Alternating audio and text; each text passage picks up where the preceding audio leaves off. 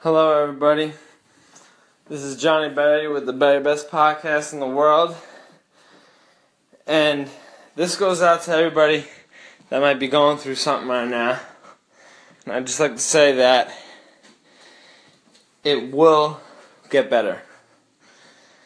You know, the tunnel, the tunnel might be dark and long, but when you reach the end of the tunnel, there will be light.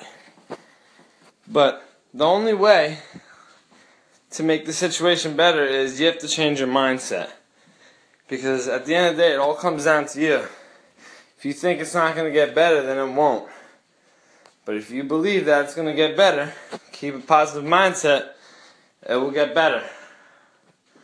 Just keep on grinding and always think positive. Have a great day. Share the love every day, one by one. Thank you.